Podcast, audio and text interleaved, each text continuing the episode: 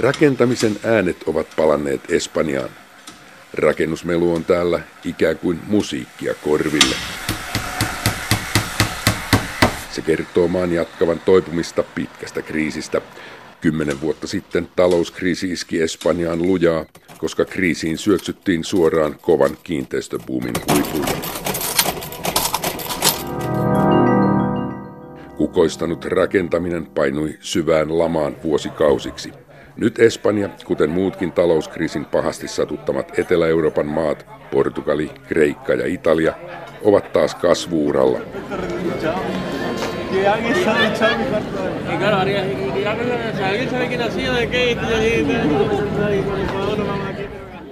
Onko kriisi siis selätetty kriisimaissa? Espanjalainen taloustieteilijä Juan Carlos Martínez Lazaro katsoo asiaa Madridissa tunnetun liiketalouskoulun IE Business Schoolin kateederilta. Hän luennoi täällä euromaiden makrotaloudesta jo ennen talouskriisiä ja sen aikana. Martínez Lazarolla on tilanteeseen perspektiiviä. Bueno, yo creo que si hablamos desde un punto de vista macroeconómico, sí hemos superado la crisis. Grecia, Portugal, Italia, España tienen eh, crecimiento económico. Algunas economías como España están creciendo a ritmos del... Makroekonomian mittareilla mitattuna Etelä-Euroopassa me olemme todellakin selvinneet talouskriisistä. Kreikan, Italian, Espanjan ja Portugalin taloudet kaikki kasvavat. Espanja lähes kolmen prosentin vauhtia. Mutta ei pidä unohtaa, että taantuma on ollut syvä ja se on jättänyt monia haavoja. Espanjan bruttokansantuote BKT palautui takaisin vuoden 2008 tasolle vasta vuosi sitten. Portugalin talous palautui vastaavasti tänä vuonna. griega hoy por hoy es un 25% más pequeña. Ha perdido su producto interior bruto ha perdido Italian BKT on yhä 3-4 prosenttia kriisiä edeltäneen tason alapuolella. Ja Kreikan talous on peräti neljänneksen pienempi kuin kymmenen vuotta sitten. Siksi jäljellä on paljon yhteiskunnallisia menetysten ja työttömyyden aiheuttamia haavoja.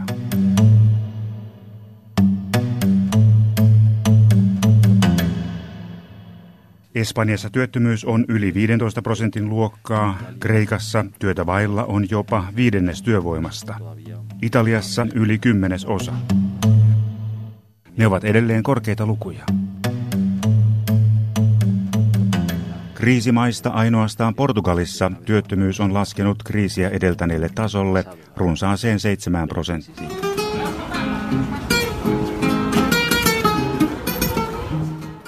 Tarvitsemme enemmän ja pitkäkestoista kasvua, voidaksemme sanoa nousseemme kokonaan talouskriisistä. somos más pobres de lo que éramos hace 10 años. Antes ser millonistas. Ihmisten tulotaso henkeä kohden on laskenut. Olemme selvästi köyhempiä kuin kymmenen vuotta sitten. Ennen Espanjassa oli hirveää olla milleuristi, vain tuhat euroa kuussa tienaava henkilö. Tänään se kai on todellinen siunaus. On paljon ihmisiä, jotka ansaitsevat nyt alle tuhat euroa kuussa, suunnilleen 800 euron kuukausipalkkoja. Se on todellisuutta Espanjassa. Bueno, depende. Minusta nämä matalapalkat pitäisi saada nousemaan mitä pikimmin. Et voi ansaita vain 800 euroa Espanjan kaltaisessa maassa. Sillä palkalla on ihan mahdotonta säilyttää minkäänlaista elämänlaatua. 800 euroa maksetaan esimerkiksi ravintola-alalla teoriassa kuusituntisesta työpäivästä. Mutta todellisuudessa töitä joutuu tekemään tuntuvasti enemmän. Portugalissa ja Kreikassa alimmat palkat ovat nykyisellään vielä alempia kuin Espanjassa. Juan Carlos Martínez Lazaro uskoo, että tulotaso kyllä korjaantuu ylöspäin, mutta kysymys kuuluu, miten nopeasti. Kreikassa se tulee viemään hänen mukansa todella kauan. Oliko siis ylipäätään järkevää pitää Kreikka väen vängällä eurossa? Yo creo que desde el punto de vista económico no tenía ningún sentido mantener a Grecia. Hubiera sido tal vez más fácil Minusta siinä ei taloudellisesti ollut mitään järkeä. Muille euromaille ja EUlle olisi ollut helpompaa, jos Kreikka olisi jättänyt euron. Mutta se olisi varmasti ollut hirvittävää itse kreikkalaisille. He olisivat nähneet, kuinka heidän ostovoimansa romahtaa, Eli kärsimykset olisivat olleet vielä pahempia kuin mitä ne nyt ovat olleet. Minusta EU teki oikein päättäessään pitää Kreikan eurossa, huolimatta hinnasta ja uhrauksista. Syyllisiä tilanteeseen olivat ennen talouskriisiä vallassa olleet Kreikan hallitukset. Ne olivat todella edesvastuuttomia velkaanuttaessaan Kreikan. Se vei maan hirmuiseen jamaan.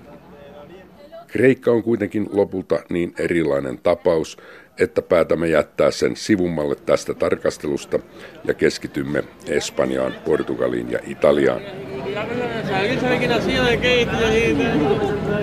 Mutta niistäkin puhuttaessa tulee vastaan velka. Valtioiden raskas velkaantuneisuus ei tosin näytä enää pahenevan. Onko se siis saatu hallintaan? Espanjalainen makrotalouden asiantuntija Juan Carlos Martínez Lázaro. Bueno, yo, yo creo que, que la deuda es el gran problema que tiene el sur de Europa y que va a tener durante, durante las próximas décadas. Los niveles de deuda han crecido muchísimo durante la crisis, sobre todo en España. Velka on etelän suuri ongelma ja tulee olemaan sitä lähimmät vuosikymmenet. Velkatasot ovat nousseet paljon talouskriisin aikana, etenkin Espanjassa. Triplicado la deuda en esta, durante esta década. Y yo creo que eso es eh, terrible y es un, un grave error. Es verdad que como... Meillä oli ennen yksi EUn vähiten velkaisista julkistalouksista. Vuonna 2007 velkaa oli reilut 35 prosenttia BKTstä. Tänään velkaa on käytännössä 100 prosenttia. Olemme toisin sanoen kolminkertaistaneet julkisen talouden velan kymmenessä vuodessa. Minusta se on hirveää ja se on vakava virhe.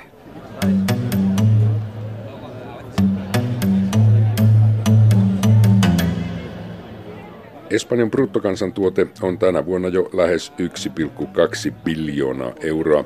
Se on euromaiden neljänneksi suurin. Sadan prosentin julkistalouden velka tarkoittaa siten lähes 1,2 biljoonaa euroa. España, eh, Portugal e Italia seguimos teniendo eh, un déficit público importante. España en 2016 tuvo el déficit público mayor de los 28. Sekä Espanjalla, Italialla että Portugalilla on edelleen iso julkistalouden vaje.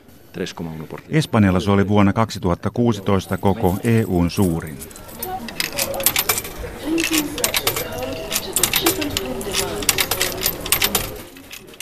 Ja vuonna 2017 se oli jälleen suurin. 3,1 prosenttia bruttokansantuotteesta. Portugalilla vaje oli 3 prosenttia, Italialla vähemmän 2,3 prosenttia. Mutta ne ovat kaikki yhtä lailla hyvin korkeita vajeita. Kriisin alkaessa vajeet nousivat toki 10 prosentin tasolle, mutta silti 3 prosenttia on edelleen valtavan paljon.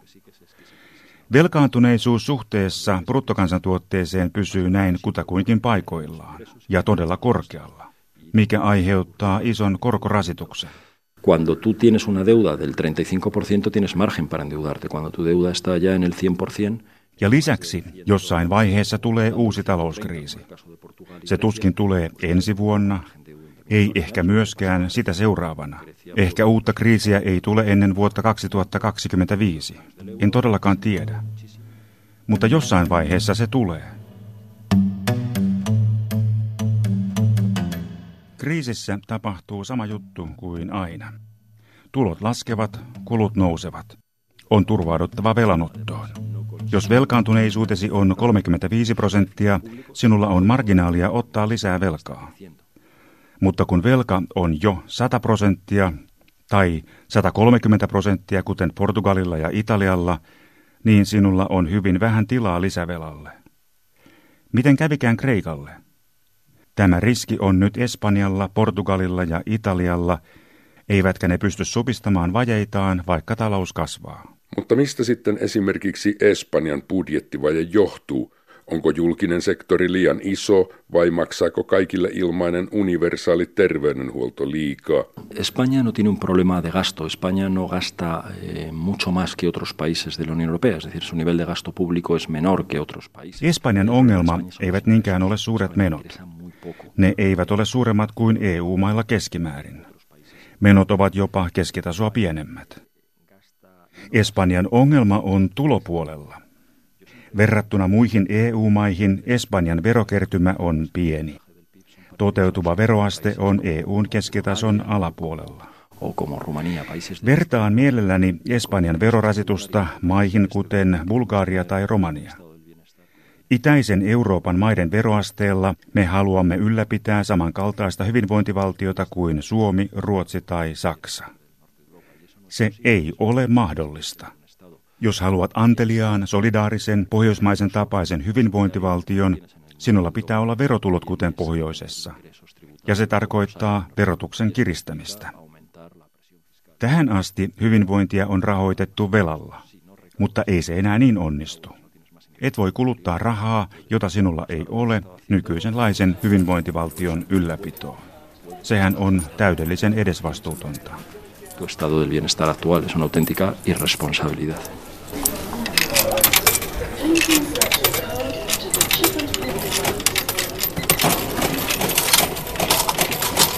Espanjan verotuksessa annetaan paljon helpotuksia. Jos vaikka veroprosentti on korkea, sinulla on paljon vähennysoikeuksia. Lopullinen vero jää siis pieneksi. Esimerkiksi arvonlisävero.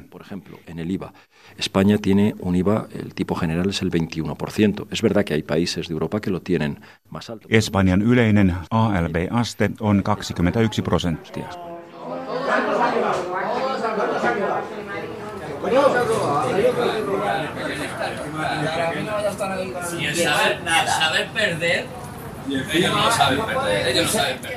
Silti me kulutamme yli puolet kulutuksestamme alennetulla 10 prosentin arvonlisäverolla. Alennettu vero liittyy usein turismiin, joka on Espanjan suurin teollisuuden ala. Jos turismiin liittyvien tuotteiden ja palvelujen arvonlisäveroa yritettäisiin nostaa, se aiheuttaisi kovan äläkän. Espanja perii myös vähemmän yritysveroa kuin EU-kumppaninsa.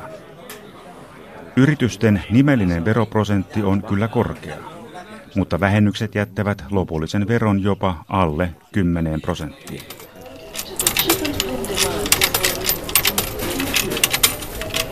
Mitä eroja kriisimaiden talouspolitiikassa on ollut? Juan Carlos Martínez Lázaro. Yo, como decía antes, creo que hay cada vez menos posibilidades, los gobiernos tienen menos margen sobre... Hallituksilla on jatkuvasti vähemmän liikkumavaraa talouspolitiikassa, koska Bryssel on niiden yläpuolella. Portugalin piti tehdä kipeitä päätöksiä, karsia julkisia menoja, säätää uusia veroja, leikata sosiaalipalveluja. Julkistalous oli tasapainotettava. Samoin oli Espanjassa. Y eso ha servido para que eh, la productividad y la competitividad. Mutta molemmissa maissa tapahtui lisäksi voimakas palkkojen aleneminen. Käytännössä niin sanottu sisäinen devalvaatio. Espanjassa ja Portugalissa on tänään selvästi halvempaa tuottaa kuin kymmenen vuotta sitten. Siksi tuottavuus ja kilpailukyky ovat parantuneet. Maiden uusi talouskasvu tulee pohjimmiltaan ulkomaan sektorilta. Vienti ja turismi vetävät investointeja, työllisyyttä ja kulutusta kasvuun. Espanjassa viennin osuus BKTstä on nyt reilusti yli kolmanneksen. Portugalissa jopa yli 40 prosenttia.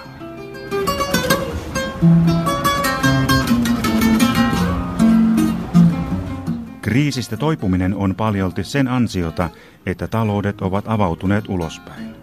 Jos talouskriisi on tehnyt jotain hyvää Portugalille ja Espanjalle, niin se on tämä dramaattinen muutos vientiin suuntautumisessa. Toivokaamme, että se säilyy.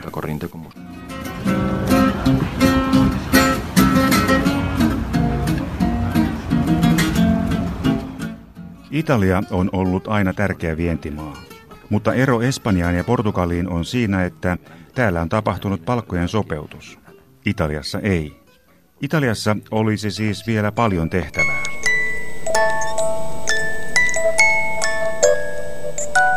Vuodesta 1996 asti Italian talous on joka vuosi kasvanut vähemmän kuin muut keskimäärin. Se kuvaa Italian talouden syvää pysähtyneisyyttä. Tämä tarkoittaa, että jotain on vialla Italiassa, eikä siellä ole mitään suunnitelmaa tilanteen korjaamiseksi. Tarvittaisiin paljon reformeja. Italiasta puuttuu poliittinen reformi, joka sallisi talouden uudistamisen.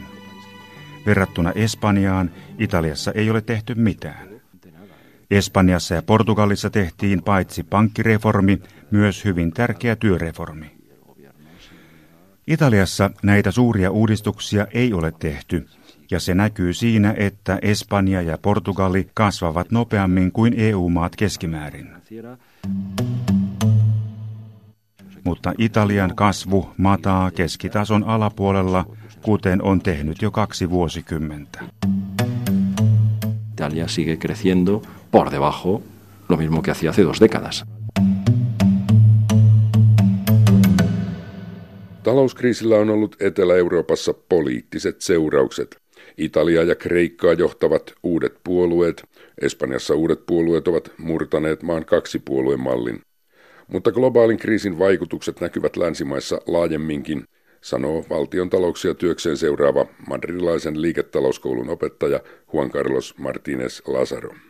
Hasta que no se recupere todo el empleo que se ha perdido, hasta que no se recuperen los niveles salariales, pues va a haber mucha gente... Talouskriisin aiheuttamaa katkeruutta tulee olemaan kaduilla siihen asti, kunnes kadonneet työpaikat on saatu takaisin ja pudonnut palkkataso palautuu. Monet menettivät työnsä. Monet tienaavat tänään vähemmän, vaikka tekevät saman verran työtä kuin ennen tai työskentelevät jopa enemmän. On ymmärrettävää, että Espanjassa on kaunaisuutta. Se on kanavoitunut uusiin puolueisiin, Ciudadanosiin ja etenkin Podemosiin. Se on johtanut myös separatismiin Kataloniassa, missä itsenäisyyshaluiset ovat syyttäneet kaikesta pahasta Espanjaa. Portugalissa protesti ei ole kanavoitunut niinkään järjestelmän vastaisiin puolueisiin, vaan perinteiseen vasemmistoon. Italiassa taas näemme selvästi, kuinka siellä on noussut liikkeitä, joita aikaisemmin ei ollut olemassakaan. Viiden tähden liike ja pohjoisen liiga ovat levittäytyneet koko maahan. Niihin ovat kanavoituneet tyytymättömien äänet. Samankaltaista on tapahtunut muuallakin Euroopassa sekä Yhdysvalloissa. Kyseessä on keskiluokan proletarisoituminen ja talouskriisin syventämä suuttumus, joka ilmenee omalla tavallaan eri maissa. que aquí puede ser por partidos de extrema izquierda, por el independentismo en Cataluña o en Escocia, por los movimientos antisistema en, en Italia, eh, la extrema derecha en parte del norte y centro de Europa o el Brexit en el Reino Unido.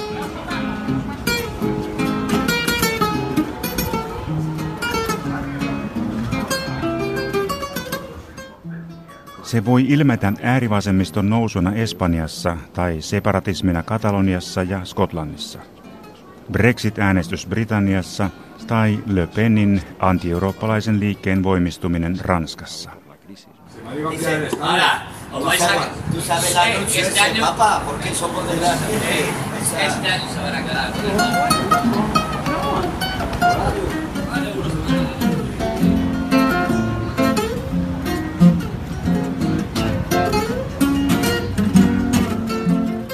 Aina taustalla on sama. Keskiluokan proletarisoituminen, sosiaalietuuksien uhanalaisuus sekä epävarmuus tulevaisuudesta. Kunkin maan sosiaalisista oloista tai kulttuurista riippuen ilmiö näyttäytyy eri tavoin. Äärivasemmistolaisuutena, äärioikeistolaisuutena, itsenäisyysmielisyytenä tai EU-vihamielisyytenä. Extrema derecha, extrema izquierda, independentismo, odio la Unión Europea.